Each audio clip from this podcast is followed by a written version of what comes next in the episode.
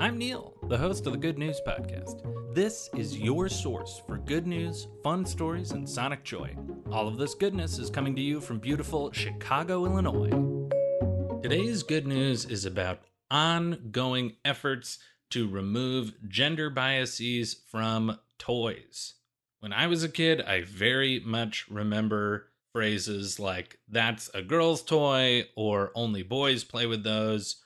And it seems like nowadays that kind of language just isn't going to cut it anymore. And I'm glad to hear it. Our friends at Lego worked with the Geena Davis Institute on Gender in Media to survey 7,000 people in seven countries to find out about gender stereotypes when it comes to toys and play. As a side note, the way they conducted the survey sounds really neat because it it would appear that the parents filled out the first half of the survey and the child they were with filled out the second half. And to sum up the survey, Lego says girls are ready for the world, but society isn't quite ready to support their growth through play. One of the findings, for instance, was that 76% of parents would encourage their sons to play with Legos versus 24% who would recommend those to their daughters. Lego has pledged to continue working on this problem with the Geena Davis Institute and UNICEF. As of today, you can't search for like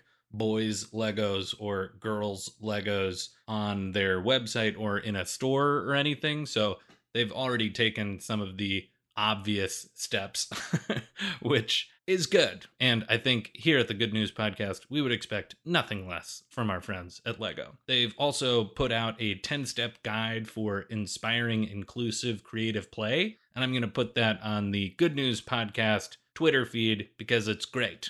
And just this week, the state of California has signed a law that requires large retailers to display toys and childcare items in a gender neutral area. So a store could still have a boys and girls aisle in their store, but they must have a comparable, similar selection that aren't marketed towards a particular gender. From the language of the law, the intent is to help people purchasing this stuff find unjustified differences in similar products and attempt to remove some gender bias in children's products across the board. In a quote from the Sacramento Bee newspaper, this might also call attention the fact that female products are often priced higher than male products. Seems like a positive step forward towards a less biased and a less stereotyped world for kids because kids don't care.